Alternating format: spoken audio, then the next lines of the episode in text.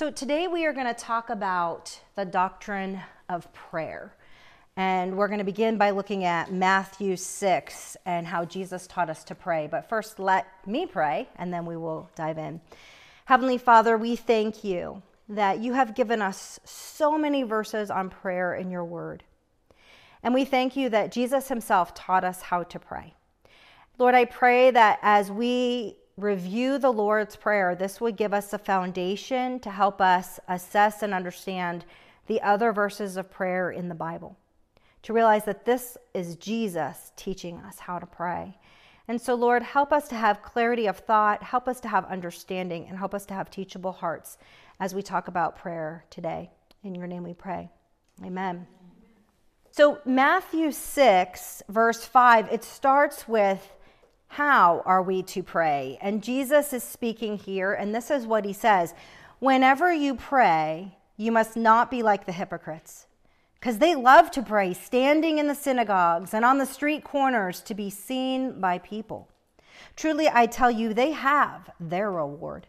But when you pray, go into your private room, shut your door, and pray to your Father who is in secret and your Father who sees in secret will reward you. When you pray, don't babble like the Gentiles, since they imagine they'll be heard for their many words. Don't be like them, because your Father knows the things you need before you ask Him. So he starts with showing where we should pray, that we should pray in a private place. It's us and God. And that He wants us to think about what we are going to pray. We're not just going to spout out anything, it's not a verbal process session, but He wants us to have an intentional, thought out conversation with Him. So, what do we pray? And this is where Jesus gave us the model of the Lord's Prayer. And we're going to read it, and then I'm just going to vaguely go over each step with you so that we can learn principles. And I think one of the most important things to realize, especially if you were raised in some church where there was the tradition of reciting the Lord's Prayer, that it is not these exact words that make it special, but there are principles in it to help us know what to pray and how to pray. So let's look through it together and just I will read it and then I will explain some main principles from it. In Matthew 6 9, it says, Therefore you should pray like this Our Father in heaven, your name be honored as holy. Your kingdom come, your will be done on earth as it is in heaven. Give us today our daily bread, and forgive us our debts as we also have forgiven our debtors and do not bring us into temptation, but deliver us for, from the evil one. For if you forgive others their offenses, your heavenly Father will forgive you. But if you don't forgive others, your Father will not forgive your offenses. Now, there are other examples of this prayer in other Gospels. But for this one, let's start with Jesus was asking us to pray to the Father. And we're going to talk later that we can pray to Jesus, we can pray to the Holy Spirit. But the point of, of labeling our prayer, whether it's Heavenly Father or Oh Holy Spirit or, or Dear Jesus, right? That we are remembering there is a position in heaven. God the Father is there and He is in control and He is sovereign. Jesus is seated at the right hand of God where He has accomplished His work for us. The Holy Spirit intercedes for us. And so we start with our mind on He is in control and He is all powerful. And this gives us confidence in God as we pray. Not confidence in what we pray, confidence in God as we pray. And then we say, Hallowed be your name, or your name be honored as holy. And this is us beginning to start by worshiping God for who He is. We learned about God's attributes a few weeks ago. And as we pray through who God is and His attributes, this increases our trust in Him, whether our prayers are answered or not. So we are remembering God is control and God is sovereign. We are acknowledging his attributes, and this increases our trust in him as we pray. And then our first prayer is your kingdom come, your will be done.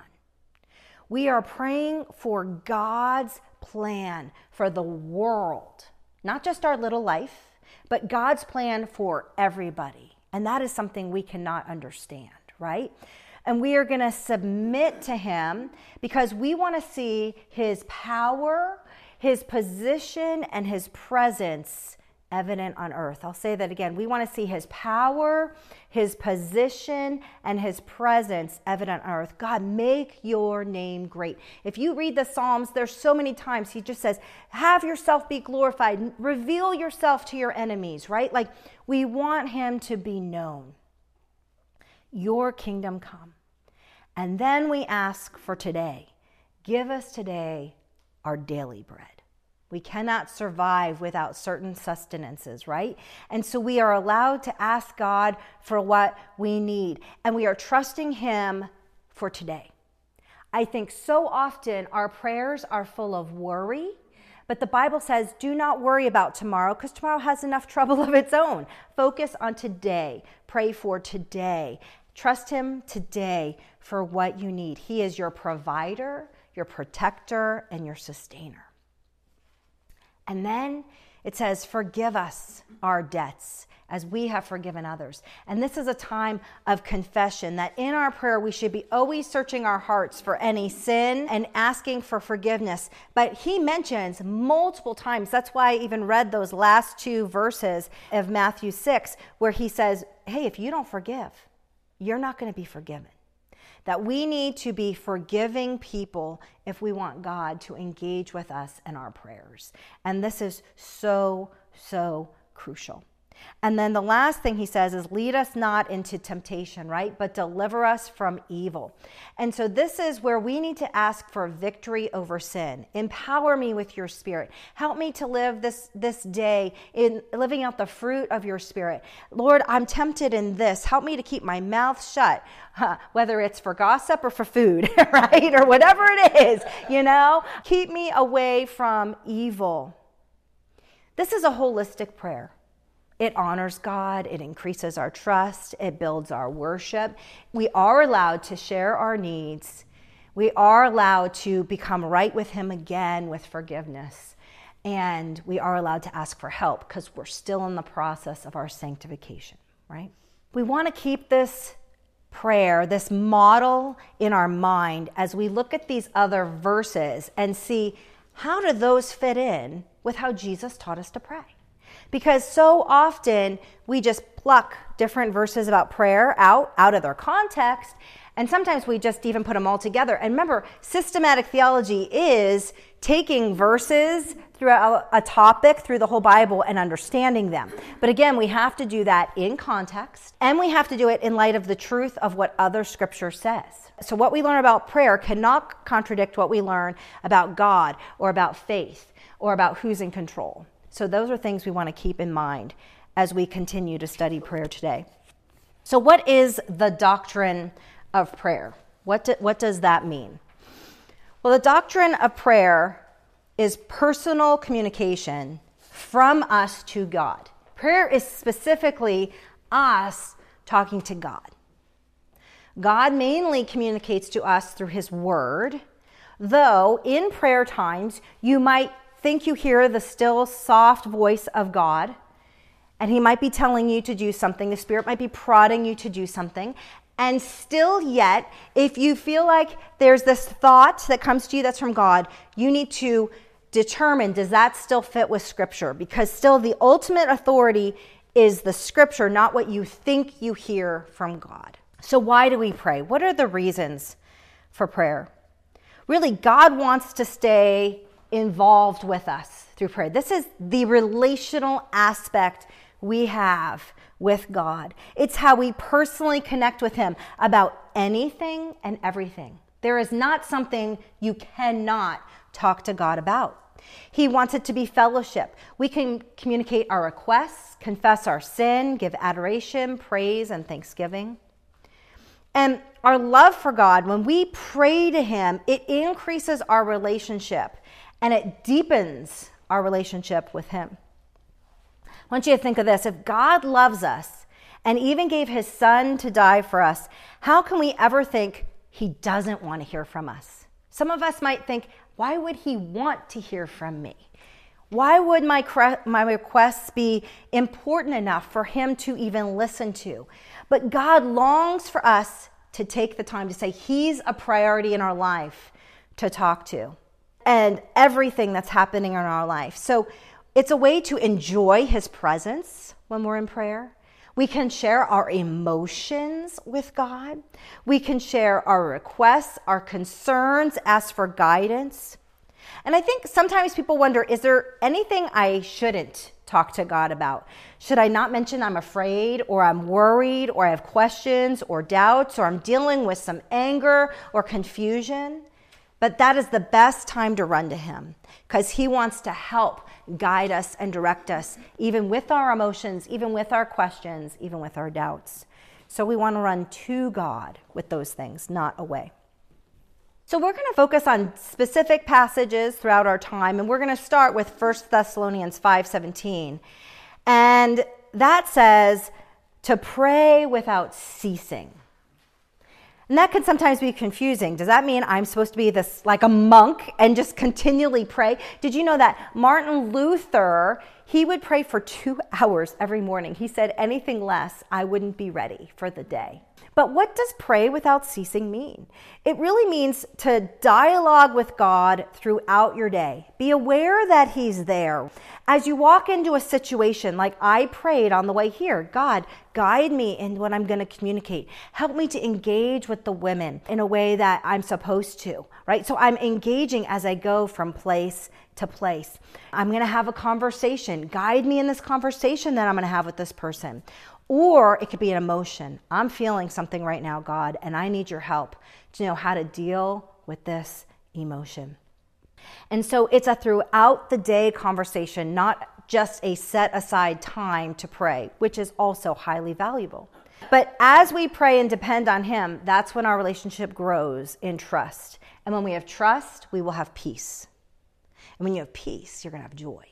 So the more you pray, the more trust is built, the more peace you're going to have no matter what the circumstance is. And you can have joy in the Lord because you've been having an intimate conversation with Him. You see how that flows? It flows from prayer. So, do you ever wonder if God really wants to hear from you? If so, why do you believe that? And what can you do to push past that lie? God wants us to pray so that our dependence on Him increases. Prayer is showing dependence on God. This shows we trust Him, and prayer itself shows we have faith. Okay? The fact we are going to Him and asking does reveal that we have faith. Our trust and faith actually increase as we pray because we start to see Him moving in our life. So the more you pray, the more your trust and faith will increase because you're going to see God move in your life one way or another. And not that maybe every single prayer is answered, but you will still increase in faith.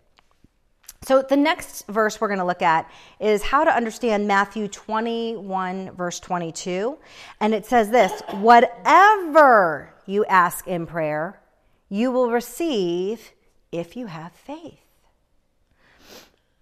Does this mean if you have enough faith that someone will come to Christ, your children will come to Christ, right? Or cancer will be healed, or that thing that's hard to overcome will never be a temptation anymore on this side of heaven? I mean, how are we supposed to understand this verse correctly? If we isolate this verse, we could start to bad a wrong theology. And it could be faith shattering because some people think, oh, my prayer wasn't answered because I didn't have enough faith. When you think of that theologically, what's wrong with that statement? My prayer was not answered because I didn't have enough faith. It says, He distributes faith as much as He determines on each person. So, what's weird is someone in this room might have more faith than another. Does that mean all their prayers are going to be answered and yours won't be? no.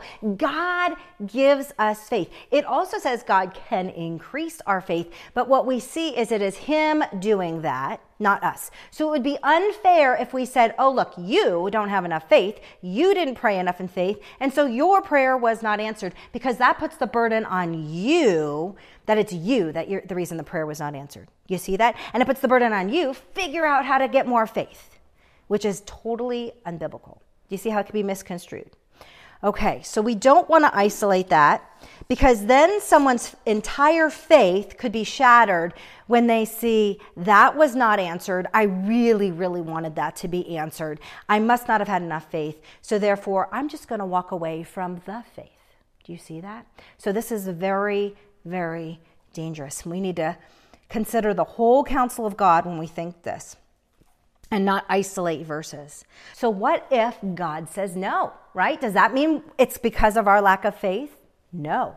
Several times in Scripture, God did not do as someone asked. And it's because He's God and He can see things that we cannot see. Here's an example King David. He pleaded with the Lord to save the life of his and Bathsheba's infant son. David fasted and he prayed for days, but on the seventh day, the child died. And God said, No, he does not get to keep that child. David responded in a way that is a model for all of us. He accepted that what God had done was right and good. And he went into the house of the Lord and he chose by faith to worship God, even though God chose to take his son. He had hope for a different outcome, but God is God and he has the right to make life and death decisions. In his grief, David did not become bitter with the Lord. We are allowed to grieve when the answer is no. We can grieve and still honor God. But he did not allow his grief to become bitterness or turn away from the Lord. That son that died was not more important than his God. And sometimes we misconstrue. And that thing we want so bad, even if it seems so good, we make it more important than trusting God. So David's response to God's no was deeper worship, deeper surrender, even in his heartache. A no can mean heartache, but it can also mean a time of deeper worship and surrender. Another person was Paul. Paul was plagued with what they call the thorn in the flesh. We're not quite sure what that is. Different theologians have different ideas. Was this a certain sin he can't overcome, some kind of weakness, but it was really bugging him. And it said that a messenger of Satan was tormenting me. I mean, this it's just like major spiritual warfare. It is not going the way away. I don't know how many times he said in the name of Jesus, but somehow Jesus is choosing to not take this away. He pleaded with the Lord 3 times on separate occasions to take this thorn from him. Now, nowhere does it say, "Oh Paul, if you kept praying more than three times, the thorn of the flesh would have gone away. Oh, Paul, if you had more faith in God, the thorn of the flesh would have gone away. We don't see that in Second Corinthians, okay? In the trial, where God said no, Paul learned to appropriate greater measures of God's grace. God's grace, what did he say, is sufficient for me. And I want to still live for God's glory through this difficulty. And so his response to God's no was to glory in his weakness. I am not perfect. I am still a sinner. I am still wrestling with things in this life. And God has chosen to not take this away. Maybe he needed that thorn in the flesh to keep him humble. We don't know. But instead of giving up in frustration or deciding God didn't care, Paul said it this way in 2 Corinthians 12:10. He said, "I'm going to delight in my weakness, in insults, in hardships, in persecutions, in difficulties, for when I am weak, then I am strong." God's no enabled him to trust God in his weaknesses. So God will often say no to things that we yearn to see happen. And those with an immature faith, which means they don't understand God, and so they don't know how to put their trust in God, sometimes use this an excuse to abandon Him altogether. How many times have you heard this? But God didn't heal my baby. But God didn't save my marriage. But God didn't give me that job that I needed. And now my family is struggling, right? So if our view is that God is obligated to grant our requests, then we will be dismayed when God does not perform.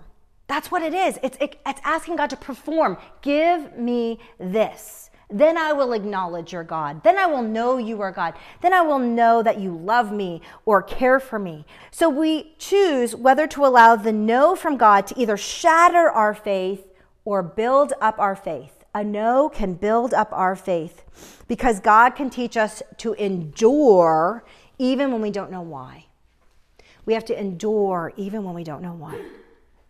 It's often in seasons when God says no, we are forced to pursue God more earnestly because it's not an answered prayer. God's no can shatter that tiny box in which we've tried to keep him in. But you were supposed to do this, God. I obeyed you, so why is this happening to me? Why I've been trying to follow your ways, but this is happening. Why? Why? Why?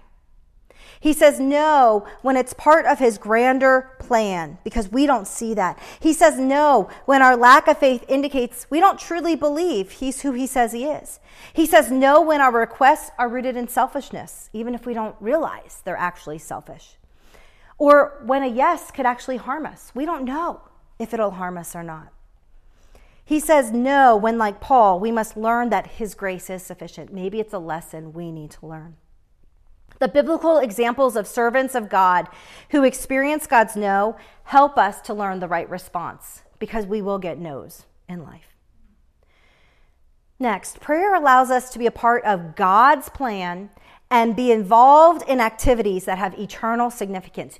In prayer, you are affecting eternity, not just the temporal, you're affecting the eternal. So, what things are eternal? What can you pray that's eternal. And so, have you ever thought about praying about more eternal things than just temporal? If you were to think about your prayer life, how much of it is temporal on today, or the worries of today, or the worries of this earth, and not the eternal? And how much more joy might you have if you start focusing on the eternal things versus the temporal? So, that's something to think about. So, let's talk about effectiveness of prayer. How do we know if our prayer will be effective? Well, First of all, Jesus is the reason our prayers are effective, okay? We don't make our prayers effective. We, we, there's going to be a few things to help us figure out how to pray better, but Jesus is the reason our prayers are effective because he is our mediator, okay? And something interesting to think about with Jesus is he does not promise to hear or answer the prayer of unbelievers except for when they come to him with a repentant heart. Okay, so a non believer's prayer is not going to be heard by God unless they've already repented and are in a right relationship with Him. Okay? And even with us, that's why we are to confess our sins because when we're not in a right relationship with God, it's more difficult. But this is why we pray in Jesus' name, which would connect with a Christian versus a non Christian, because Christ is only the mediator for the saved. Okay? Not the unsaved. And with Christ as our mediator, we can actually enter into heaven itself, theoretically, right? Where Christ has gone to appear to, in the presence of God. And that's Hebrews 9 24.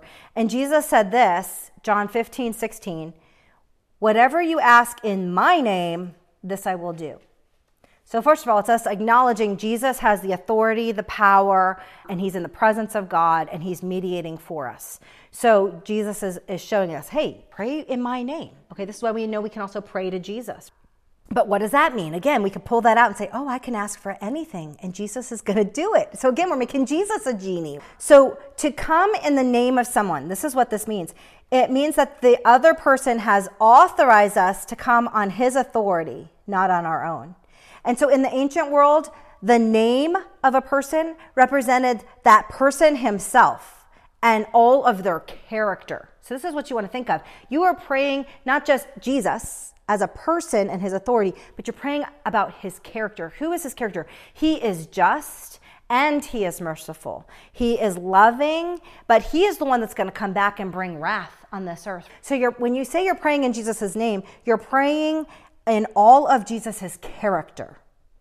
So that's going to again put in perspective what you're praying for. Do you see that? Like we don't say in Jesus' name, I want to get married. In Jesus' name, I want to have kids. In Jesus' name, I want this. It's no, it's in your character. So it's again, you're thinking about it in light of who he is and what he would want the outcome to be. Does that make sense? That's what in Jesus' name mean. We don't just tag it on like a power line at the end of our prayer. Oh, that's our good power line, you know? It's not just praying his authority, but in a way that is consistent with his character. To pray Jesus' name is to is close to the idea of praying according to his will, which we, we are keeping to bring up. We need to pray according to his will.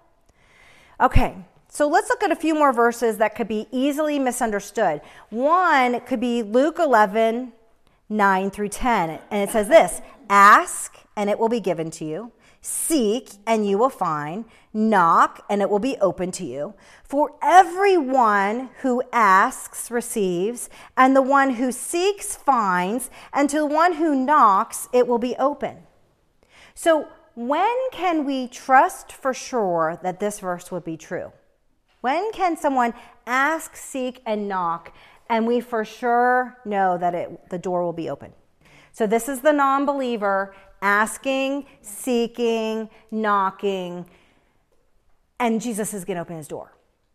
For those of you that may have heard the story of the girl who thought she was a vampire that I ministered to, I had shared the gospel with her and she did not say yes to Jesus. And she asked me to drive her home, and she was in the back of the car, and she started eerily knocking on the back window. And I thought, for sure, this woman is on drugs, right? But as she constantly knocked on the back window, I said to her, Christy, why are you knocking on the window? And she said, Something is knocking at my heart. And I told her Revelation 3:20, behold I stand at the door and knock. You know, if anyone comes in, you're asking, you're seeking, you're knocking, I will come in, I will dine with him. And she said, "Okay, I want Jesus in my life." And so we know that this is a verse that can give us confidence that someone that asks, seeks, and knocks will come to Christ. But also, it says at the end of that, it says, Who that has a child would give them a bad gift, right? Are you going to give? And it says, If you were to ask for the Holy Spirit, He's going to give it to you. So I love that as well for the believer because when we ask, seek, and knock for the Holy Spirit to empower us and change our life, He's going to do that. So for the non believer, it can be salvation. For the believer, it's the Holy Spirit that's already inside of us, but saying, Empower me. Let me live this life the way you want me to live. But if we assume that ask and you will receive means ask for anything you want and I'll give it to you, then we have turned the Lord kind of into a genie who serves our every whim. And this is the problem that we might hear in what's called prosperity gospel or word of faith teachings. And I'm going to explain that more in a few minutes. But with this and other verses, we must examine again the context, okay? Jesus goes on to say that God will not fail to give his children good things. So now he's talking about those in the body of Christ. And this is the one condition about asking receiving. He says, What we ask for must be good in God's estimation. God has to determine that this is what is best for you and for the whole situation in order for him to grant you what you're asking and seeking if it's not salvation, let's say it's something else in context of this verse. Because he will not give us bad or injurious things, right? No matter how much we clamor for them or want them. And the best gift he has given us is the Holy Spirit, and he will continue and empower us with the Spirit when we ask. And that's in Luke 11 13. So there's a twofold purpose to prayer that we see here, okay? It's to increase under our understanding of what does God think is good, even if it doesn't seem good to us. Prayer reveals what God calls good, and it's to cultivate in us a desire to want to pray for what is good according to God. God, I want to pray for your goodness. I want to pray, again, it's God's will. I want to pray for what you want because I don't know what is ultimately good. So Jesus went on in this verse and he said, Seek and you will find. Okay, he says that in Matthew 7 7, seek and you will find. And so, what as a believer should we be seeking? The same thing as the non believer, not our salvation, but God Himself. We should be continually seeking God. But I think sometimes we think seeking is I'm seeking a job, I'm seeking a new direction in life, I'm seeking for this person or whatever, right? But ultimately, every time we talk about seeking in the Bible, it's seeking after God. So look at this. It says, You have said, Seek my face. My heart says to you, Your face, Lord, do I seek. In Psalm 27 8. Another psalm, Psalm 34:10 says, "The young lions suffer want and hunger, but those who seek the Lord lack no good thing." Or Psalm 105:4 says, "Seek the Lord and his strength, seek his presence." Continually? Do you care more about God's presence or that thing you're praying for? Because even in a terminally ill situation where it seems hopeless, ultimately, we seek His presence, we will be in His presence one way or the other. We need to seek His presence. Blessed are those who keep his testimonies, who seek him with their whole heart. Psalm 119, 2. God is not hiding from his children. His heart's desire is for us to persistently and passionately look for him all around us. And when we do, he promises he'll be found. That's the promise. Ask, seek, knock, and you will find me. Seeking is a matter of paying attention with an engaged mind. Earlier in the Sermon on the Mount, Jesus said this Seek first what? His kingdom and his righteousness. This is the things we should be seeking before any other requests we present to him. Seeking God's kingdom means putting God's plan before our own. Seeking God's righteousness means setting a priority that we're pursuing holiness and desiring to be sanctified. So we have another condition, though, to the promise of ask and receive. John 14 14 says this You may ask me for anything in my name, and I will do it. So that's similar to that other verse, right? Jesus does not promise his disciples anything and everything they want. Rather, he's instructing them to ask in my name. To pray in Jesus' name is praying on his authority and involves praying according to his will. For the will of God is what Jesus always did, right? Jesus always said, according to your will, Lord, according to your will, Father. And 1 John 5:14 says this, if we ask anything according to his will, he hears us. Now, I think that verse is the verse we hold on to with prayer. This is the ultimate verse. 1 John 5:14. If we ask anything according to his will, he hears us. And we might not always know what his will is. I think that is a safer verse to hang on to than just did I pray in faith enough? Did I pray in faith enough? Did I pray it right? Did I did I forget to pray in Jesus' name? This verse says it's your will, not my will, right? It displays surrender. Our requests must be congruent with the will of God. Now, James 4 2 says this this is interesting. You do not have because you do not ask. What might we not have because we haven't asked? Is there something you're afraid to ask God for? Is there something you need to take the time and ask? Maybe it's taking time to pray for the salvation of others, or to pray for a soft heart for yourself or someone else, or to overcome a sin in your life. You do not have because you do not ask. You know, for my husband and I, we are in ministry, and so our whole all our finances are raised by individuals and churches. And we have to ask god show us who to talk to. Show us who to share our ministry with right? We we can't just assume oh god's just going to provide right? And I just going to keep going on. My, no, I have to still be a part of. Who do you want to invite to be a part of our ministry? God, show us. So I need to ask God for Him to provide. The money doesn't just fall into our ministry account for us every month, right? Who who do we we want to engage with? The biblical instruction concerning prayer is that we pray for the good things we truly need. So, what do you truly need? That's what we pray for. According to the will of God in the authority of Jesus, we can persistently pray, unselfishly pray, and we pray in faith. Okay, that's kind of the heart of prayer. Biblical instruction with prayer says this, I'll say it again. We pray for the good things we truly need, according to the will of God, in the authority of Jesus Christ, persistently, unselfishly, and in faith. That kind of encompasses a lot of the verses on prayer. Now, Jesus did emphasize faith, though. He said, If you believe, you will receive whatever you ask for in prayer. Again, sounds like a blanket statement promise, right? There are a lot of these in the Bible, which could be very interesting. And that's why we're going to talk about the faith movement in a second. Those who truly believe God will witness amazing things. Let me tell you, as a missionary, you know, and I've been all over the world and I've shared Jesus with many people. And honestly, not as many people come to Christ as you might think for me being a missionary. I actually don't think I have the gift of evangelism, even though I've written a book on it, right? Even though I train people on it.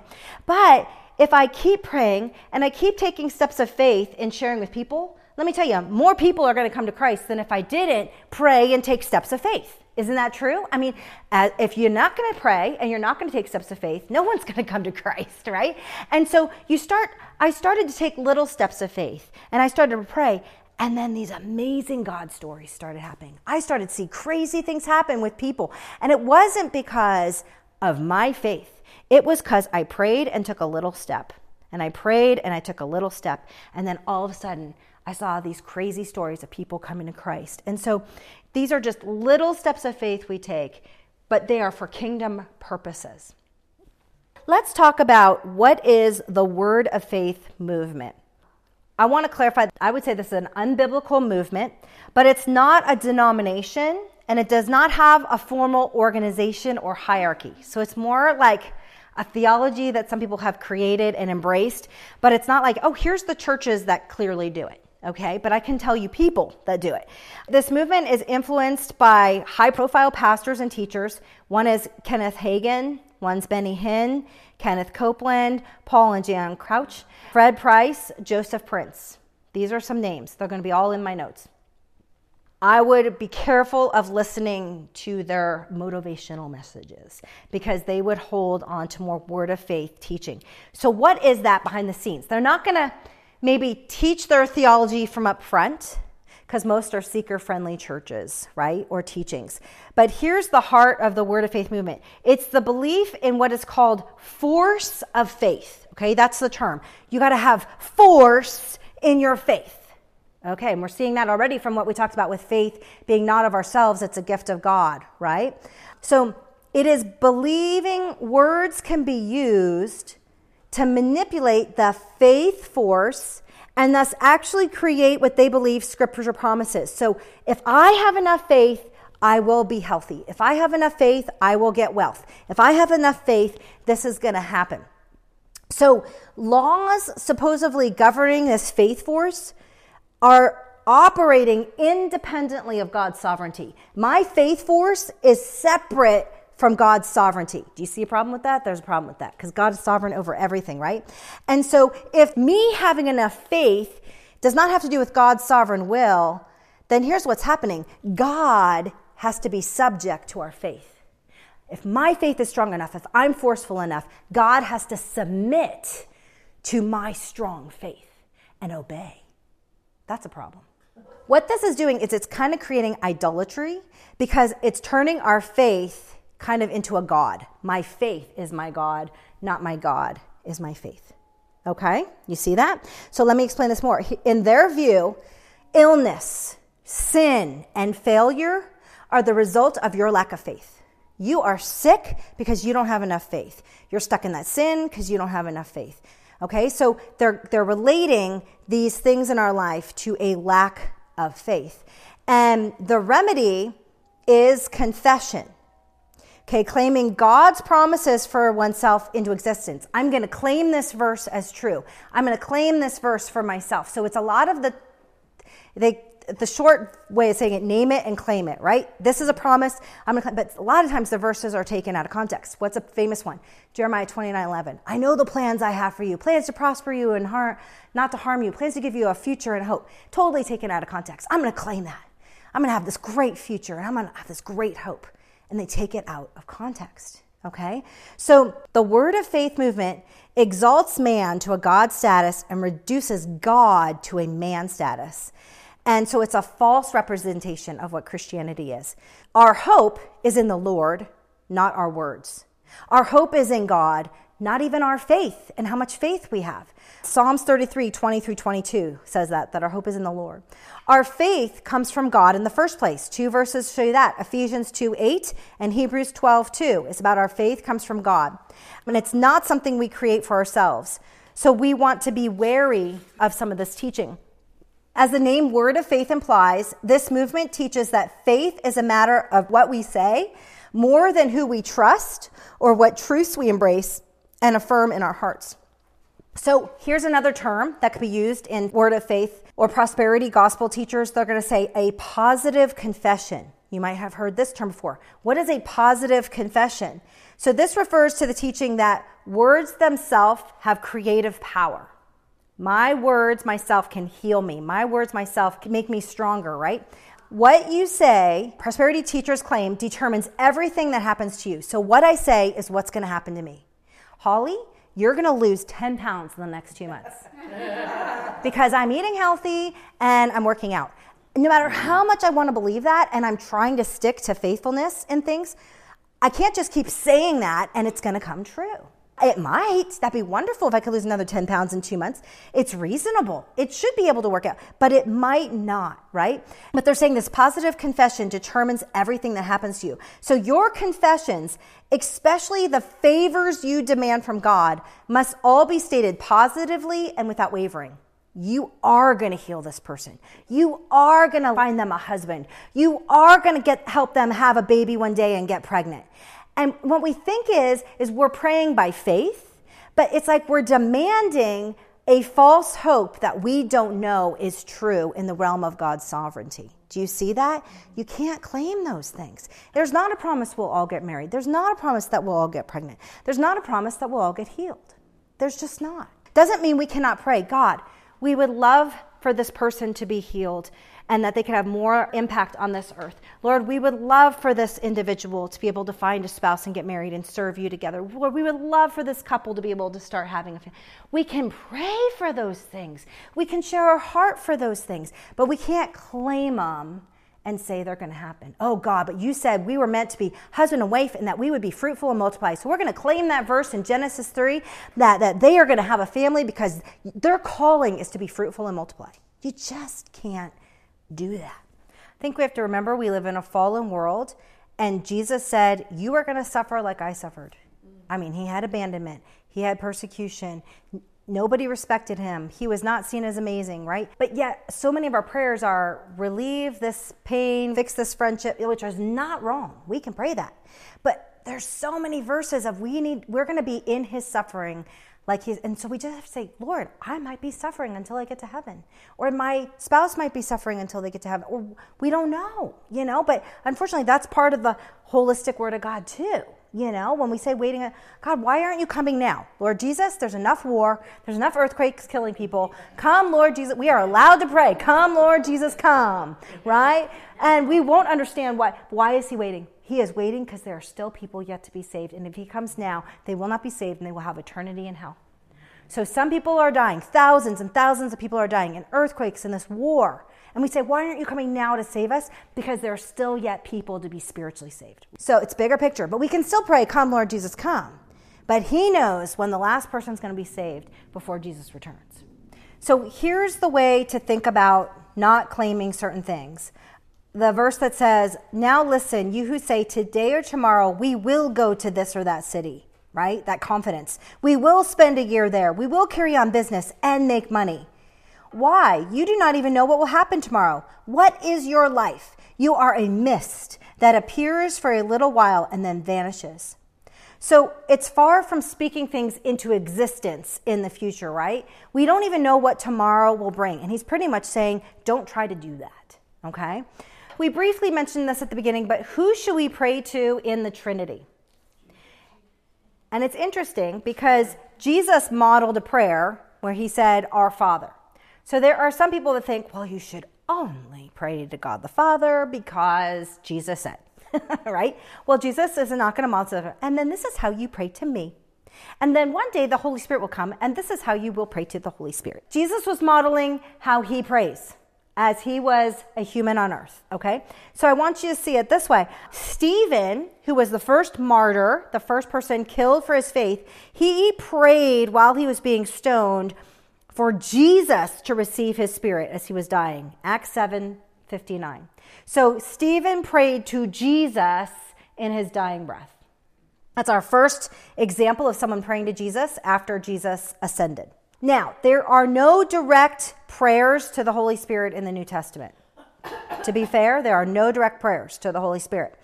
But think about this, okay? To say we can't pray to the Holy Spirit is pretty much saying we can't talk to Him or relate to Him personally. And He's the part of God that's inside of us to help sanctify us and change us. He's called our healer and our comforter. So it would not make sense to not have some kind of fellowship, which means communication with the Holy Spirit. Doesn't that make sense when you think about his role in the Trinity?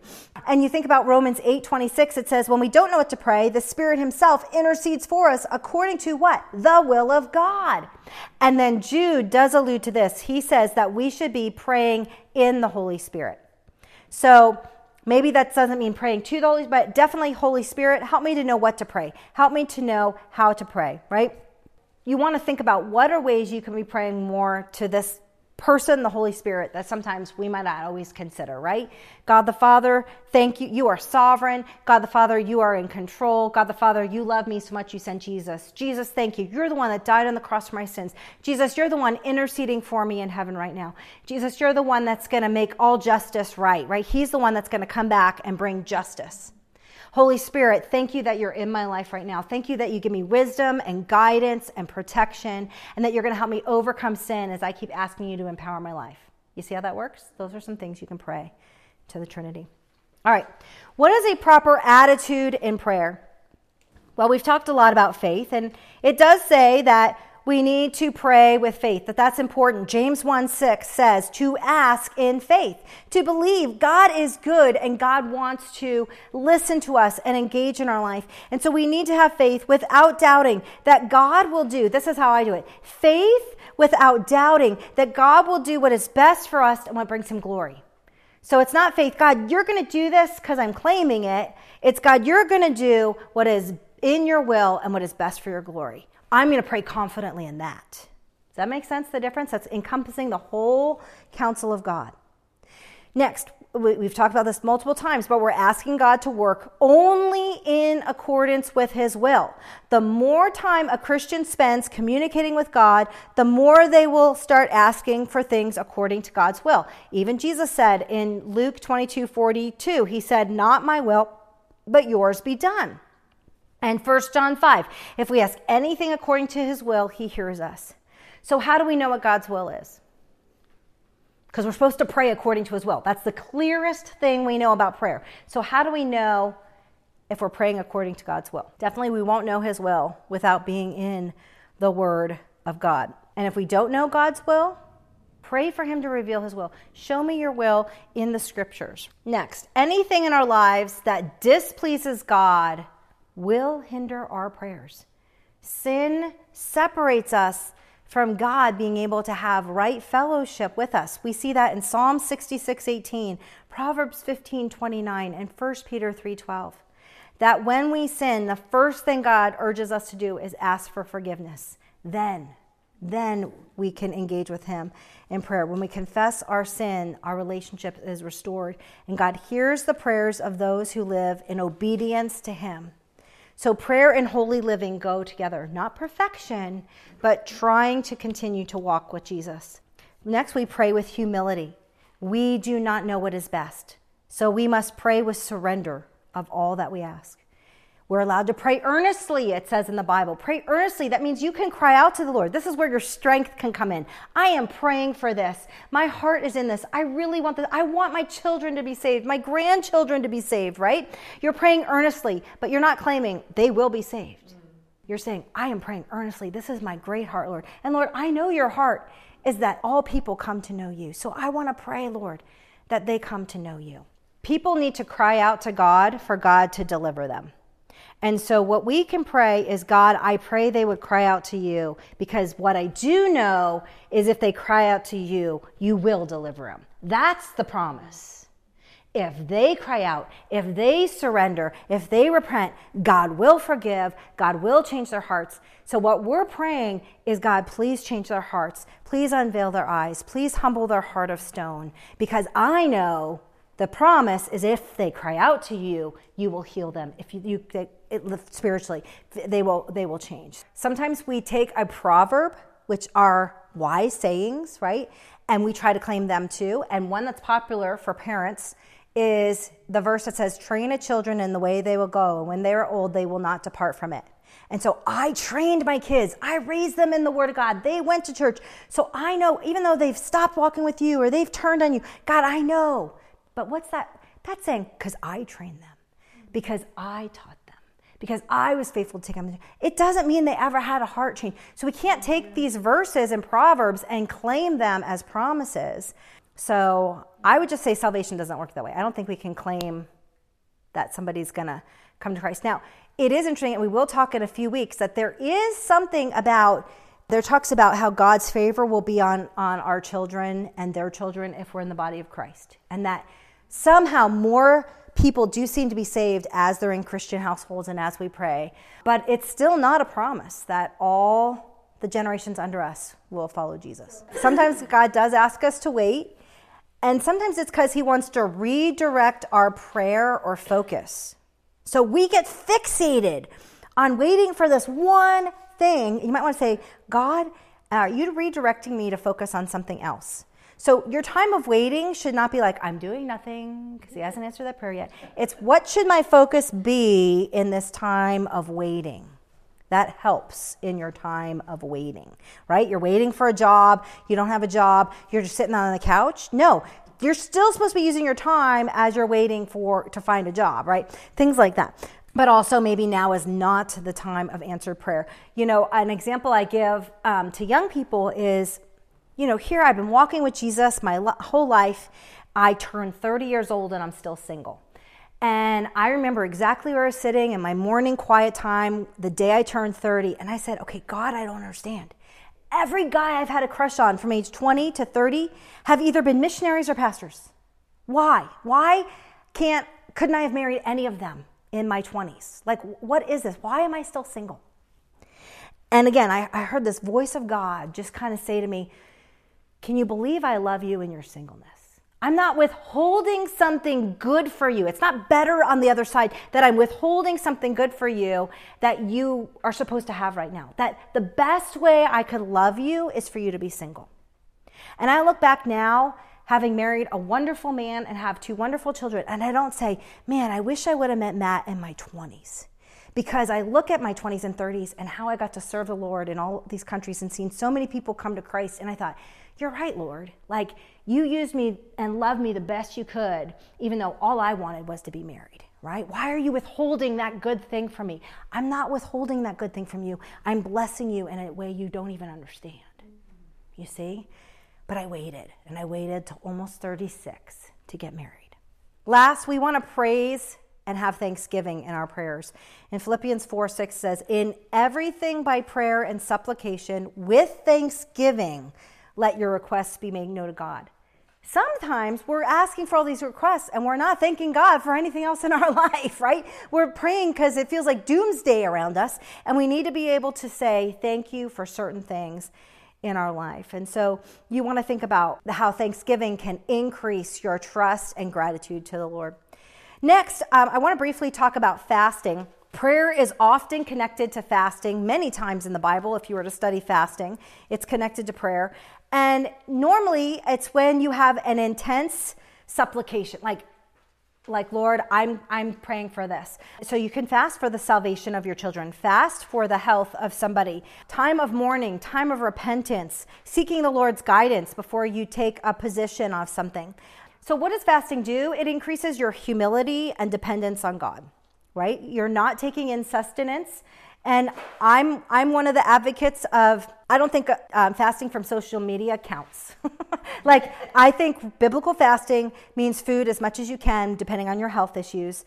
But there is something about trusting God for your sustenance and how food, food, you get hangry, right? Food, food decreases and you get weak. And so you have to depend on the Lord way more when you're physically fasting from food. It increases self discipline, and this actually helps us refrain from sin. Fasting deeply helps you refrain from sin. It actually heightens your spiritual and mental awareness. It, you will be able to see what is right and wrong in a heightened way. And it expresses urgency in your prayers. And then next is just we are to pray in private. We read that at the beginning of our time together. And there's just something about one on one prayer that can bond us and give us peace that passes all understanding. It's where we're silent, we listen before the Lord, where He says, Be still and know that I'm God, right? Be still in your prayer room and know that I am God. We are supposed to pray with others, though. I, I, know some of my favorite times when I was single, it's been harder now with little kids, was going to prayer meetings and seeing that somebody's going to pray something. I'm like, oh, I was just going to pray that. Or, oh, wow, I needed prayer for that. And how did they know? And, and it just increases your faith to pray together in an actual prayer meeting and just see how God guides your time together. That's beautiful. But what we need to be careful is not assume that when more people are gathered, the prayer means more. Okay? Because remember, what did Jesus say before he taught the prayer? He said, Go into your closet. Right? And so what happens is people misuse Matthew 18, 19 through 20. This is what they say. Oh, we need a million people praying and then you'll be healed, right? We need a million people praying and then they'll be saved. Because they take this out of context. Matthew 18, 19, 20 says, If two of you agree on earth about anything they ask, it will be done for them by my Father in heaven. For where two or three are gathered in my name, there I am among them. Okay, what's the problem with that? Doesn't that contradict what Jesus said in Matthew 6 that you're supposed to pray in your closet? So is he not with you in your closet?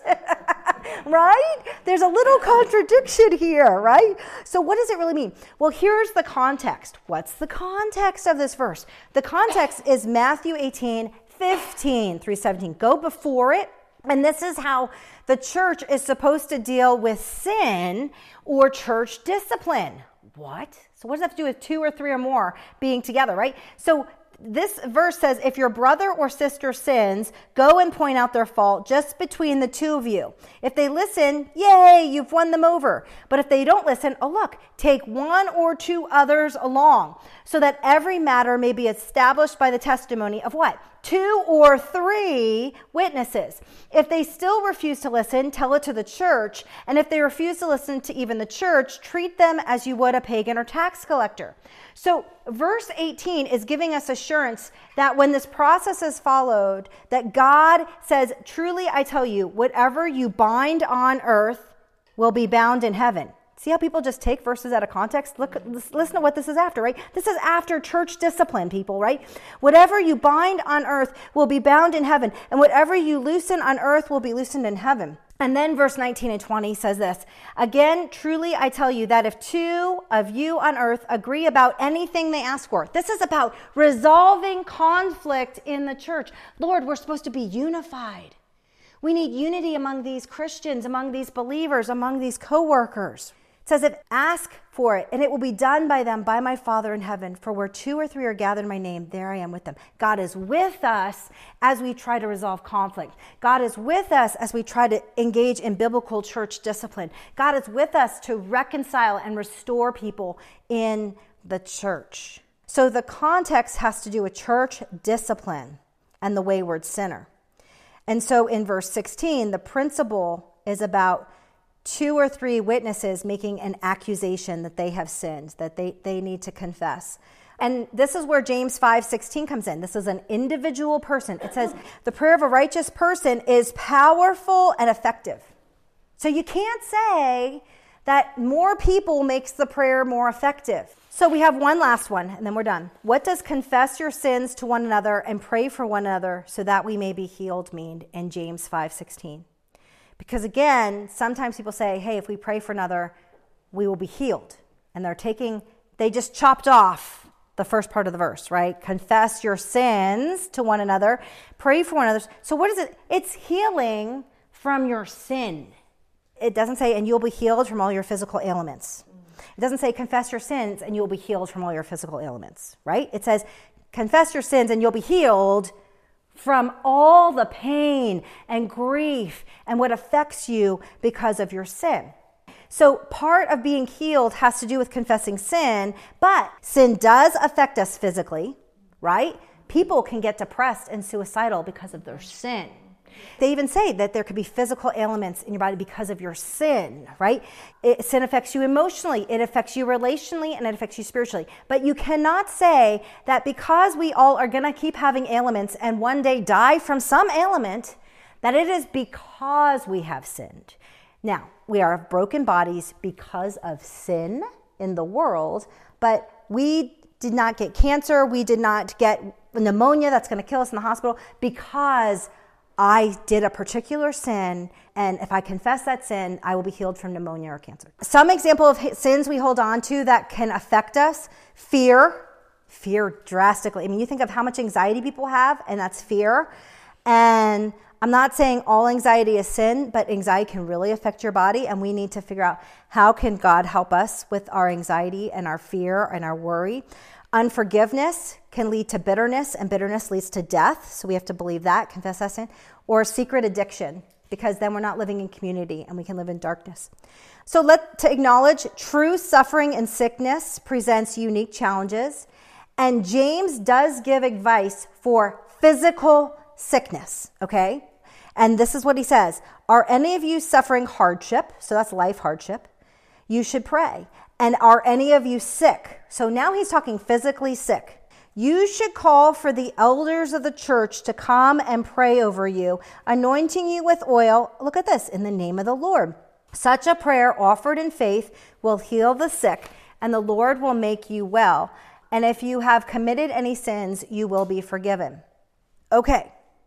So that can also, excuse me, seem like a magic formula of I just need the elders to come, anoint me with some oil, and I will be healed. But I do think we just need to be a little careful of that verse and to still ask God to heal us. And He may want to heal. We've seen many miracles, right? Some of you that are nurses might have seen some miracles in your day in the hospitals and stuff. Here's the thing we have to hold on to God wants us to be healed, okay?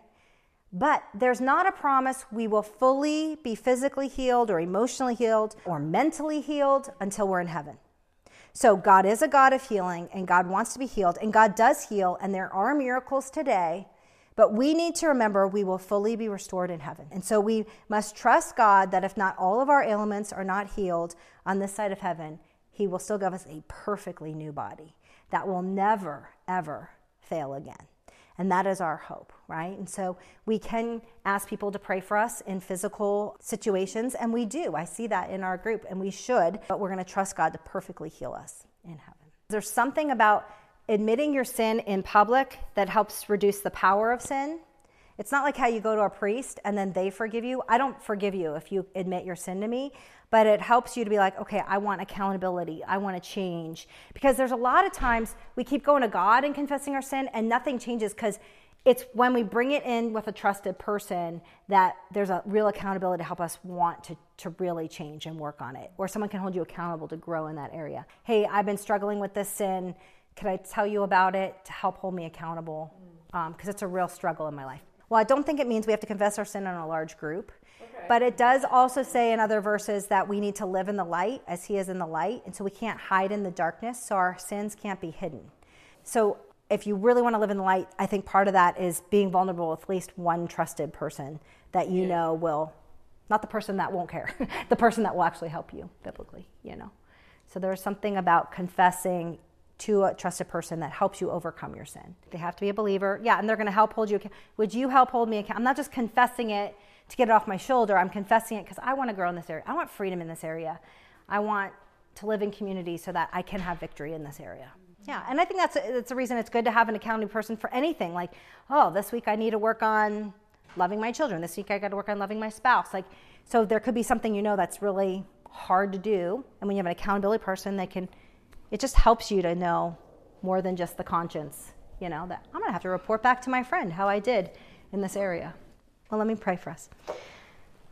Heavenly Father, thank you that you have given us this ability to pray to you, that, that we can directly pray to you because of our mediator, Jesus. Thank you that you have the Holy Spirit that also intercedes for us when we don't know what to pray for ourselves or others. Thank you that you've given us this way of communicating with you because you are a personal God. You're not distant, but you want to have this relationship with us. I pray that we would trust you, God, no matter the circumstances in our lives or the lives around us. That as we trust you, God, we would increase in our faith that it would give us hope, knowing that there is an eternity that we will get to be with you and we will better understand all that happened on earth. And God, may we just have joy in your presence. May we seek your face, God, and have joy in your presence. That prayer would not be just request after request, but God, that prayer would be presence with you. And so, Lord, fill our souls with a hunger for prayer that we would want to spend more time with you. In your name we pray. Amen.